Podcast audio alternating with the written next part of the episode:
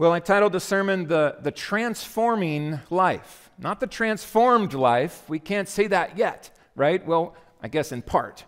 We have been transformed and we are being transformed. Be being transformed was the call in verse 2. So today, Paul just gets out the shotgun and he brings it in love to believers in Rome and to us today with a blast of command after command after command. And initially, when I wrote up my sermon notes, you should have seen it. I think I had 13 different points. And graciously, the Lord helped me pare that back so that we would be blessing and not cursing you today with uh, this sermon. So, but buckle up, we're going to move through these things, and I'm praying that the Lord will just build these commands out for us together as we enjoy this time in His Word. Before I get to the commands, I feel it is so important. Just remember now, we are in application mode. 12 through 16 is application. And I never want to, especially if you're just showing up at our church, I never want you to come in and think that we are here self helping, right? Just becoming better yous, uses. Uh, we, we are being changed. We are being changed, but that change is a gospel rooted change. So I want to say from the outset every single command that Paul gives us today is impossible to obey but for drawing from the reality of Jesus Christ and his work and his victory and his life that he gives, and he alone. He is the righteous one, we are not. Left to ourselves, if we walked into these commands and we did not first bow before King Jesus, we gain nothing.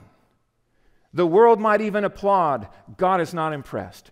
We must have roots that sink into the gospel before the fruits on display in our lives are meaningful and substantive and real.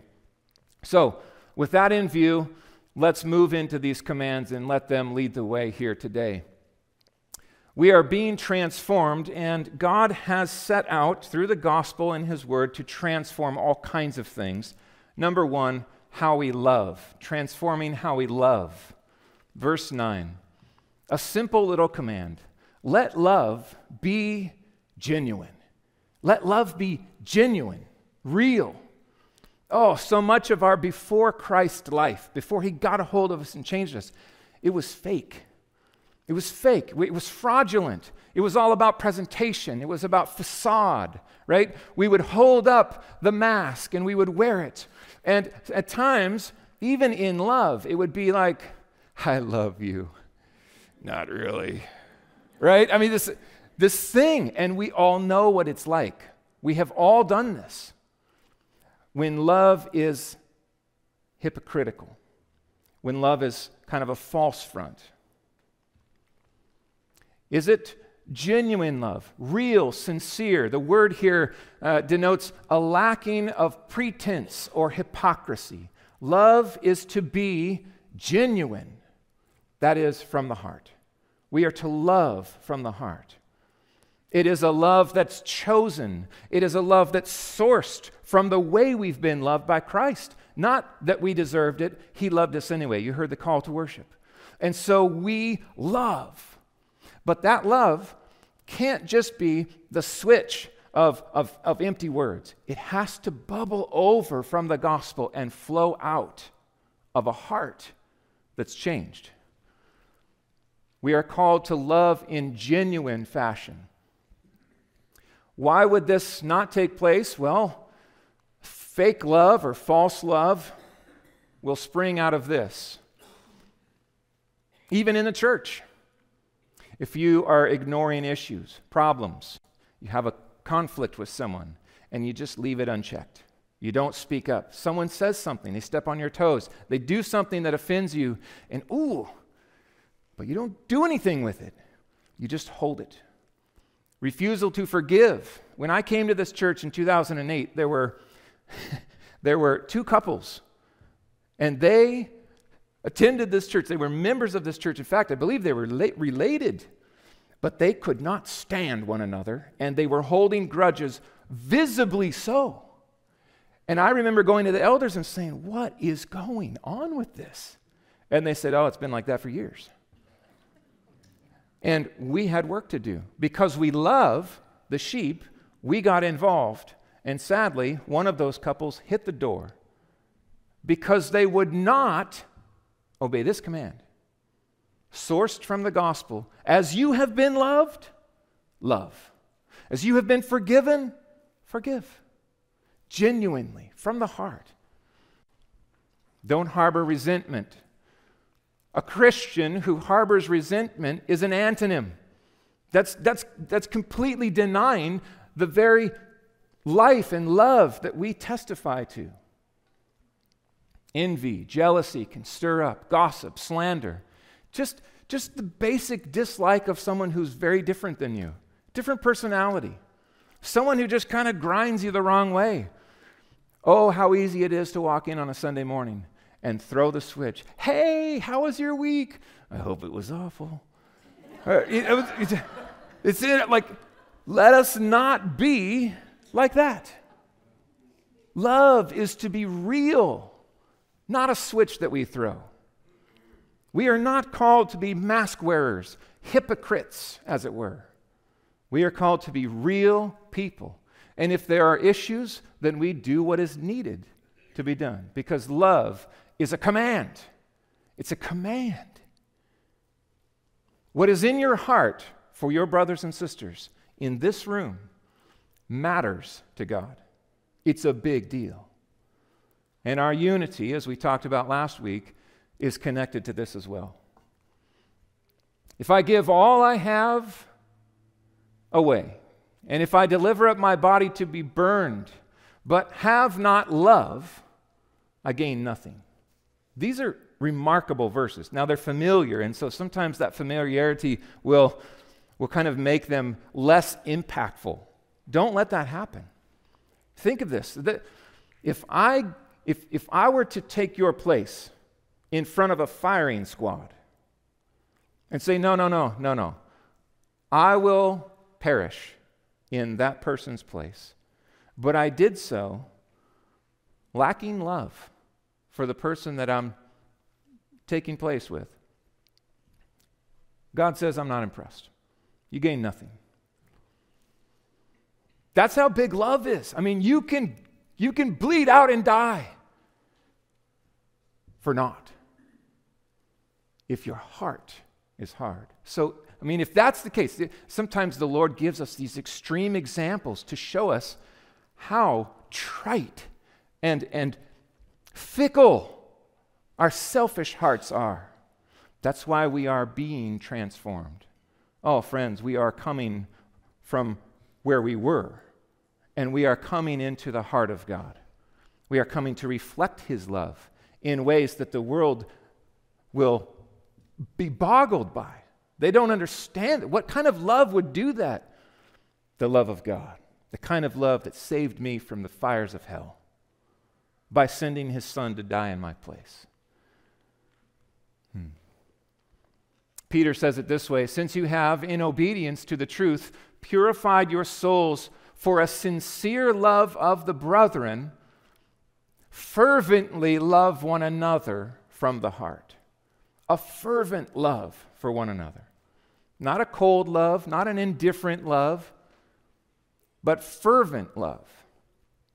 On a Sunday morning, this is visible, friends. I see it every Sunday. I see it. We need to see it more. More of this, right? We're family. This is we are family forever. And when you walk in and you see a family member that you haven't seen all week, fervent love from the heart is going to show itself. Remember, though, this is a command. What does that tell us? Well, it tells us that we have to work at this. This isn't just naturally occurring. We are to coordinate with, cooperate with the Spirit of God who moves in our hearts so that we love like this because it's not natural. It's certainly not instinctual to that, that echo of the sinner in me that wants it to be about me, not about others. When you walk into church on Sunday morning, just pay attention to your focus. If it's in, in, in, then there's work to be done on this command. If you walk in and you're like, hey, oh, oh, oh, right? That's what, that's what God's calling us to. You walk into church, you don't want to say, Here I am. What you want to say when you walk in is, There you are. That is a mark of maturity. That is a mark of love. That's what he's calling us to. Be outward, from the heart, love. Let love be genuine. He goes on. Abhor what is evil and hold fast to what is good. Now, what's fascinating is that at first glance you might say, well, these are completely separated commands. And I think they work that way as well, but I don't think they're totally separate. I think this is a part of love. And it's a part of love that our time needs to reinforce greatly, even within the church. Part of love is hate. Do you feel this? There is in love automatically hate. The more you love someone, the more you will stand vehemently against the things that threaten that someone. God loves His holiness and His glory, and He hates sin. We love God, and He calls us to hate evil.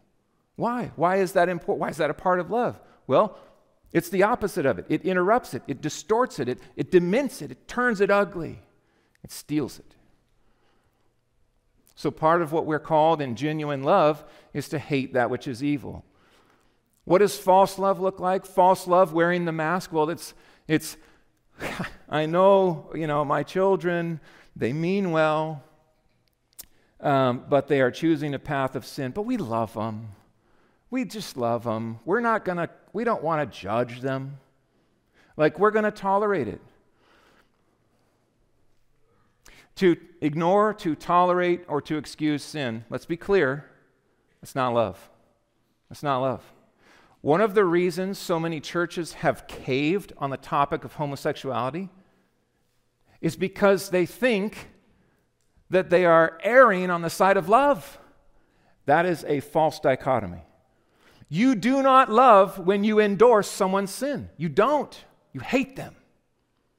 And if that sin is going to lead them to eternal damnation, that is a horrific kind of hatred and to write it off as love. It's almost as insane as saying that taking a baby's life in the womb is a matter of choice and convenience. It, it, we've got to be clear on this, friends. This will show up in all kinds of different ways. Well, don't judge. Don't judge. It's not loving to judge. That's not what God says. He says, abhor evil hold fast to what is good, cling to it. So, it's a holy love that we're called to, a holy love. Never to choose, well, I, I you know, I'll let this slide because um, I love them. No. If we love one another, if we love one another, then sin matters. And Matthew 18 has, has even more loving reason to be practiced day by day, week by week. I love you. And when you responded this way, when you said this, when, when you keep doing this, it's harmful. It's sinful. It's, you're hurting yourself. I feel like if I don't speak up, I'm not loving you. I care about you too much to not say anything. Love, holy love. And the clinging to what is good, holding fast to what is good, is also important. Don't call it love when you pull back from the commands of God. One of the things that we do here is we preach about sin and wrath and repentance of sin. That's loving because that is what is right and true and good. Grace and truth go hand in hand. To be clear, grace is never an excusing of sin or a, a, belittling of sin or a minimizing or just writing it off. Sin is always in view, and God treats it as horrifically as, it, as He sees it. That's why He sent His Son to die on the cross. All this grace came at a cost wrath, suffering, bleeding, dying So when we show grace to someone, we're not saying, oh, I know they're, they're, they're doing this, but I'm just going to show them grace because I love them. Don't pit grace and love against one another. Don't ever excuse sin and call it showing grace. We want to love one another with grace and truth. So, what is grace? Well, forgiveness. Sometimes grace is bearing with one another when they're different from me, but, but if they're sinning against me, then I don't just write it off, be like, oh, I'm not going to say anything. It's just, you know, it's just grace. Well, you need to speak up, you need to love. Grace and truth go hand in hand. Jesus modeled this so well. Take no part in the unfruitful works of darkness, but instead expose them. Christian, that's a command that has everything to do with love. That's love in this day. How can we as believers love our country? Do we just say, well, you know what? Let's just let everybody do whatever they want. Let's just let sin abound so that grace can abound all the more. No, we speak up, not just in the church, but vocally in the public square. That's wrong. That's not that's wrong. God says that that will in, incite wrath and judgment from him. Don't do that. It's wrong to take the life of a baby in the womb. Right?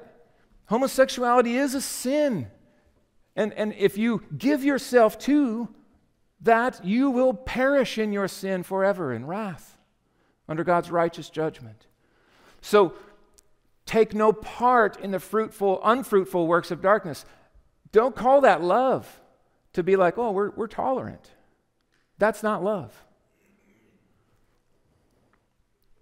The holding that follows the hating, the hating of sin, let's be clear, hating of sin, the opposing of, of those who give themselves to it, that is sinners. We, we stand against sinners for sinners. D- don't forget that. That's one of the reasons we're saved, because someone saw our need and they spoke up. They came against us for us. Finally, brothers, whatever is true, whatever is honorable, whatever is just and pure and lovely, what is commendable, if there is any excellence, anything worthy of praise, then dwell on these things. Think about these things. Hold fast to these things, even in the dark, when times get tough. We stand out in this way, friends. We will stand out all the more in the, in the days ahead. In this state, this church, we're going to be standing out if we love the people who live in Washington. The second command comes transforming how we relate. So, transforming how we love, transforming how we relate. Love one another with brotherly affection. What a beautiful word this is. Brotherly affection. The word in the Greek is this Philadelphia. Isn't that cool? The city of brotherly love. That traces back to this, this beautiful word. It's brotherly love and devotion. It's a call to not just love in the, the way that he described from the heart, genuinely, with hating evil and holding fast to the good, but, but also like family. We, we love one another because we're family. The Christian is called into community, not into isolation. And uh, that drum can never be hit enough, I believe. That, that is an important beat to hear as you walk through this life. I'm not alone. I am not to be alone. When I am alone, I am vulnerable in ways that I should not be. When I am alone, I am not helpful in ways that I should be. We are not isolated as Christians, but oh, as Westerners, it's easy to live in isolation, isn't it? We are called into a community, into a family. That is where our faith, that is where our joy, that is where our gifts and, and all that we covered last week, that's where that's the context for the love. As we love God and we love others. The family of God. It's more than acquaintance, it's more than friendship. Think about this. It's commitment, partnership, perseverance. It's a selfless, steady, and I like even the word stubborn. It's even a stubborn love. I am not going to quit on you.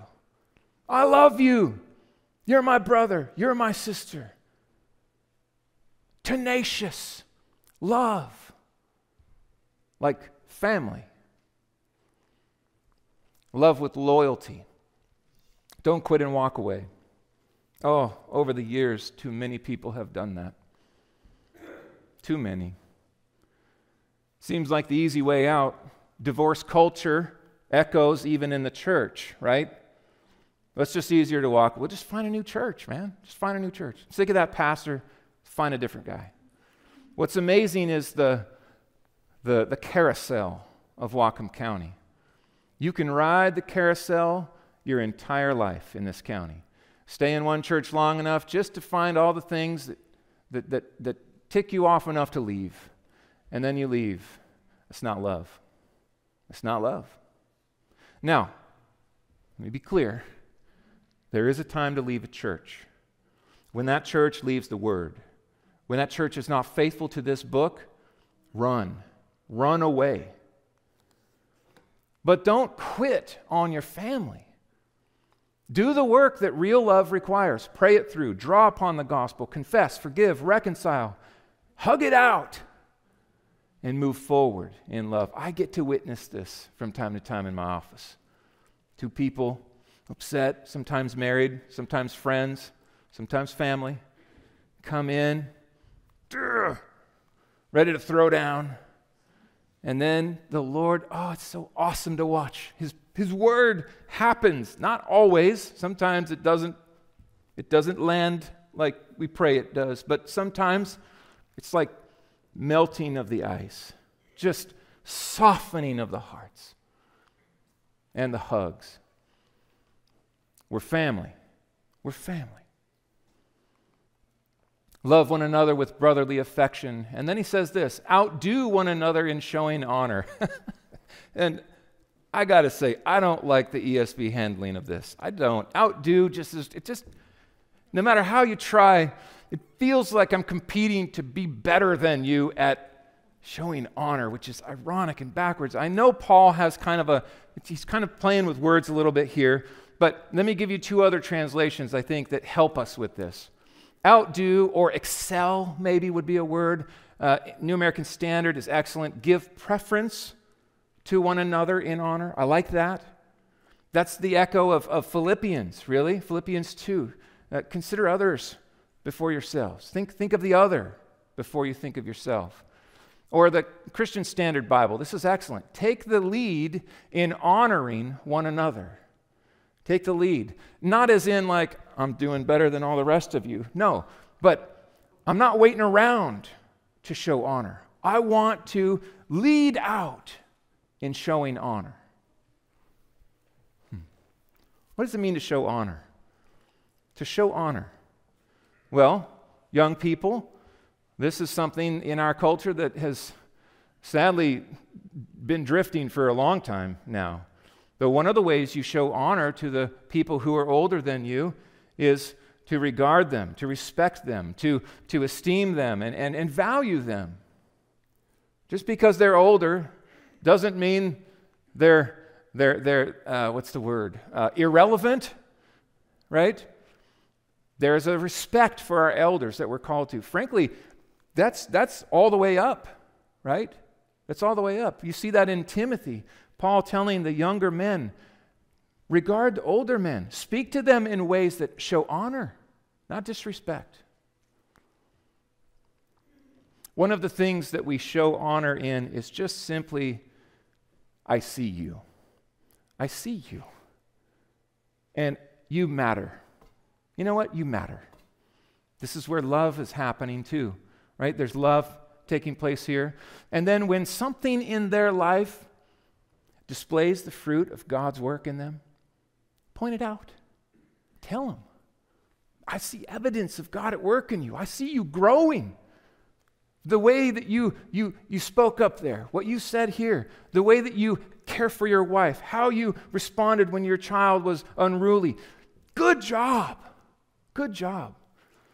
My wife and I laugh because whenever we go to Uncle Bruce and Aunt Jody's house in Louisville, it is a overwhelming flood of compliments. I, have, I don't think we know anybody that can compliment more than my aunt uh, Aunt Jody, um, Uncle Bruce's wife, uh, she, she is just, it's not fake either. It's real. Like, oh, that's just awesome. That's so good.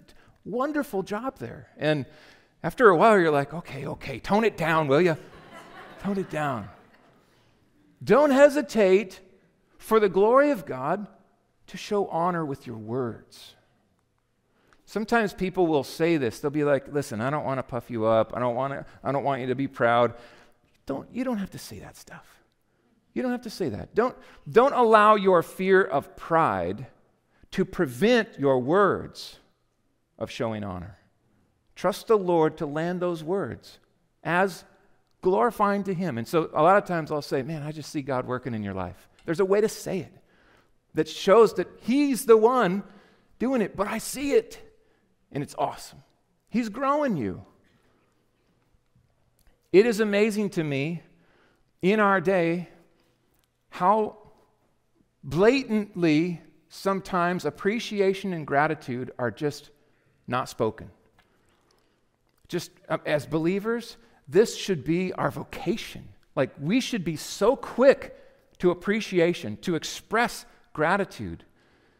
As sinners who are filled with pride, it's very hard to give a compliment. It's very hard to build up because you're spending all your time building yourself up and defending that from other people who maybe threaten that. But as Christians, when we're called into humility, compliments just flow. They should just flow from us to one another. Good job, guys. Awesome job. Thank you for what you do. I appreciate you. Good job. I mean, flowing constantly. So much so that they say, Will you tone it down a little? Will you just kind of stop with that already? Okay. Outdo one another in showing honor, transforming how we serve. Verse 11 Do not be slothful in zeal, but be fervent in spirit. Serve the Lord. This is an interesting three pronged command. Do not be slothful in zeal. We talked about zeal last week just briefly. This is passion, that urgency, that, that excitement, right? Don't be slothful in that, but be fervent in spirit. Slothful brings this to mind. Okay? Friends, look how hairy that thing is. Some of the wives are like, Hus- husband, I won't go there. this is not the Christian life. That is not what we're called to. We, we are not called to slow, mechanical, lazy, atrophied yawn of a Christian life. One of the sad things that can happen to a church is that they fall into this. There are times, even on sabbatical, where we visited some churches where we were, and you walk in, and it felt about like that looks. Did, is God honored with atrophied zeal? Is he honored with apathy and a yawn It's convicting, and we have to fight this. This is why they're commands, friends. They're, they're here. Sure, yes, the week is hard. We come in sometimes Sunday, we're worn out, we're beat down. But when you come to worship, it should exceed anything you've ever experienced at whatever they call the stadium where the Seahawks play now. Right? It's, it should exceed the level of excitement and enthusiasm and joy. When you hit those doors, it is on. We're together with the family. Wouldn't miss it. Jonathan Edwards had 70 resolutions to live by. This is my favorite. Resolved to live with all my might while I do live. He was the opposite of the sloth. That man, he lived and then he died went out with a bang. Enthusiasm, passion, fervor, eagerness, intensity. Christian, be intense for the glory of God. Dedication. Dogged determination. Do your coworkers see this in you, Christian, when it comes to the things of God? When it comes to personal holiness, when it comes to the mission that is yours and mine. This is who we are, and this is who we are to be. Where do we draw all this energy from? Where do we get the fire that burns in this way? The answer is the gospel. It's the gospel. It's the same source every time. When we tap down to get love, it's the gospel. When we reach down to show honor, it's the gospel. When we need enthusiasm and zeal, it's the gospel. How could we do any less? One of the things that strikes me is how he landed this serve the Lord. I feel like that's as much a reminder as a command. You are serving the Lord all of your life to the glory of God. Wherever you are, whatever you're doing in the middle of the week, insignificant as it may seem, you are serving the Lord. Zeal and passion are evangelistic tools to show that what we have experienced and are experiencing, it's real. And it is awesome. God will use that in your life to, as a magnet to pull people in. What's, what do you have, man? What is it that you have? It's funny you ask. I can't wait to tell you. Hmm. Transforming how we respond, verse 12. Oh, what a verse this is. This is a good one to memorize. Not hard to memorize. Rejoice in hope. Rejoice in hope. The word there is, is an active, it's rejoicing in hope. It's an, it's an ongoing. This is what we're doing. We're rejoicing in hope. And frankly, the entire Christian life is rejoicing in hope. What is your focus in this life? Well, we walk with one eye here and one eye on eternity. We constantly have to keep an eternal perspective. Everything we experience here is, is fading to glory. So, how we live, what we do, the things that matter, the things that don't, all of that is informed by that word, hope. You could say it this way the certainty of our future is the joyful confidence of our lives, come what may. Okay, so if we feel the political world shaking and things don't go the way we had hoped and voted, well, we rejoice even still. Don't despair, Christian. It may be that that eschatology we studied together in Revelation is getting even closer. We're called to be faithful and do what we can and be active and, and share influence, and certainly that's going to affect the world greatly. When God pulls his church, that influence is gone and things go to hell in a handbasket in a hurry. While we're here, we do what we can, but we are not going to make this into some utopian kingdom. It's going to get worse. Don't let your hope be shaken.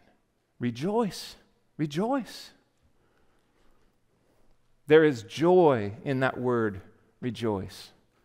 The Christian life is not just one of love, it's one of joy. Unshakable, confident joy. And it's a command. I love it when, when the Lord commands us to do things like this. Rejoice always. How about that one? First Thessalonians 5. He goes on, be patient in tribulation. Oh, how easy it is to read that command, how hard it is to obey it. Be patient in tribulation. Patience and hope go together, they're inseparable.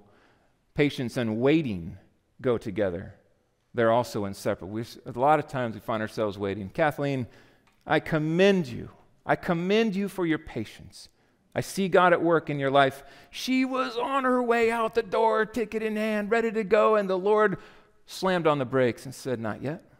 There's medical testing to be done, and it's taken time.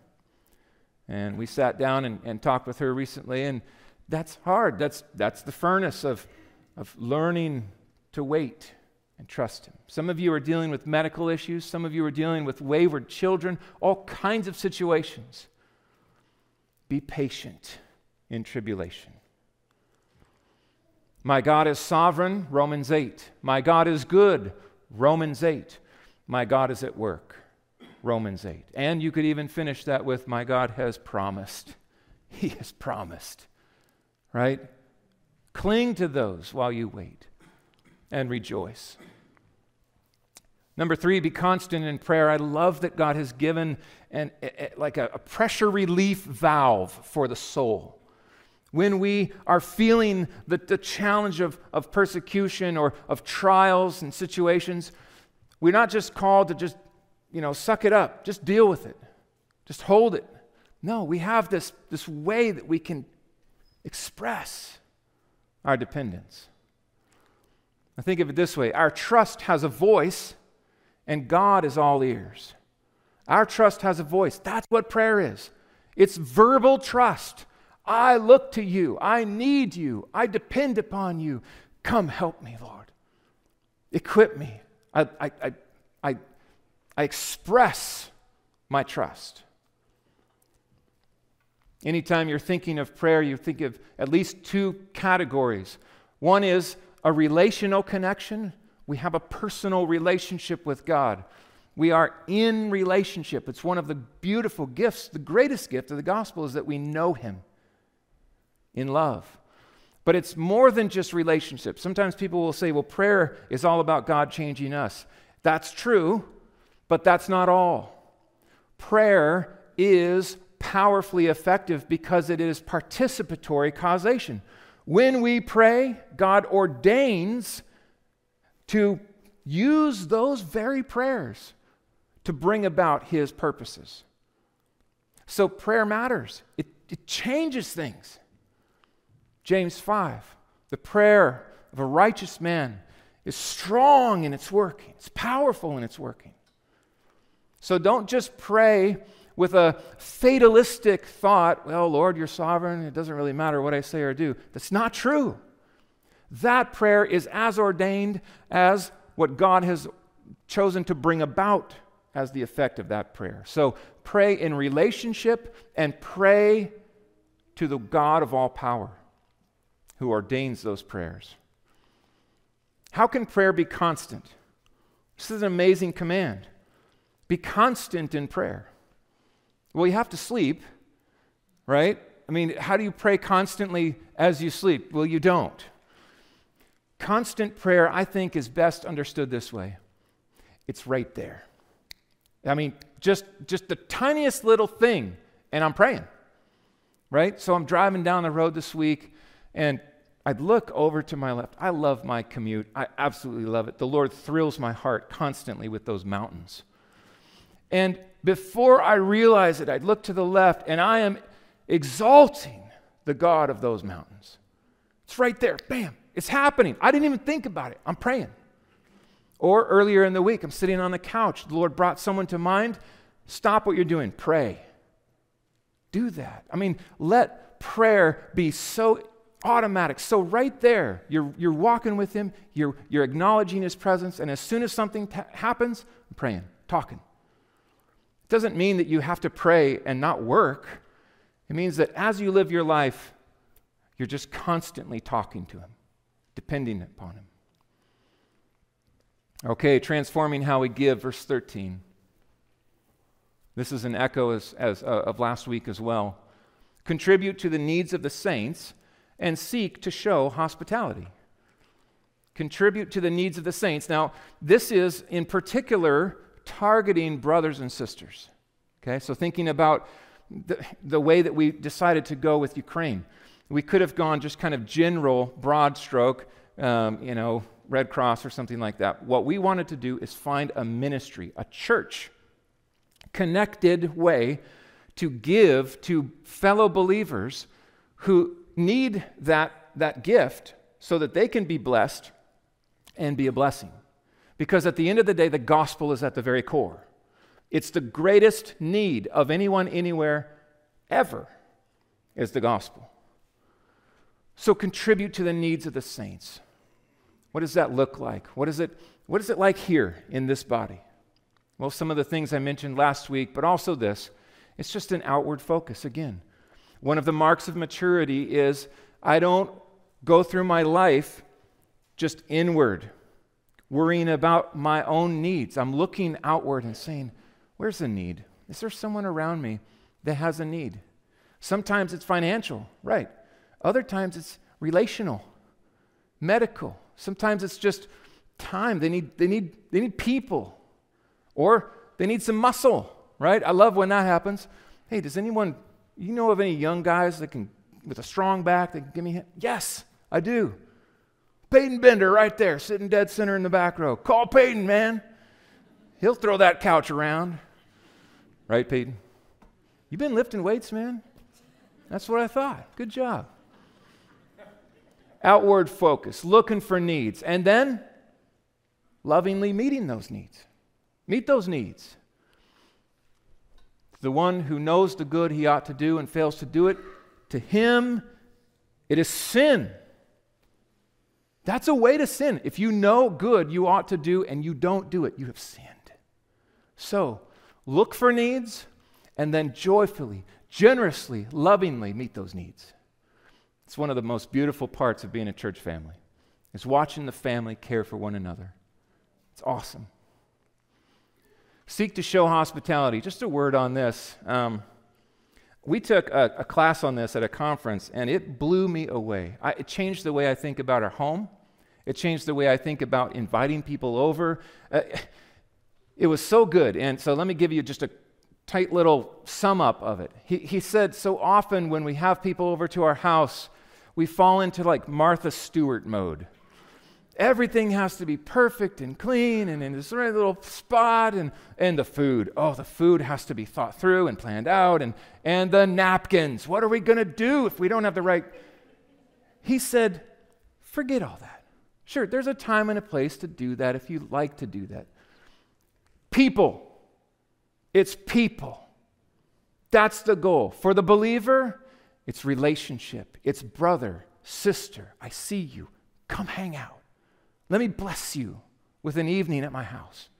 Come here. I want to care. I want to bless. I want to love. You know what? Get pizza. That's what I say. Just get pizza. Make food the, the, the lesser of the focus. It's people. Now, unless they're gluten, you know, okay. Love people. So, to sum this up, I would I just encourage you with this. Think of it this way my home is a hospital. Hospitality, sourced in the word hospital. I want to employ this location as a context for love. I want my home to be a hospital where people are loved, cared, prayed for, encouraged, built up. Think of it that way. And, you know, for some of you, you've got an apartment. I remember when we had an apartment. We, it was small. I, I remember the square footage, but it was small.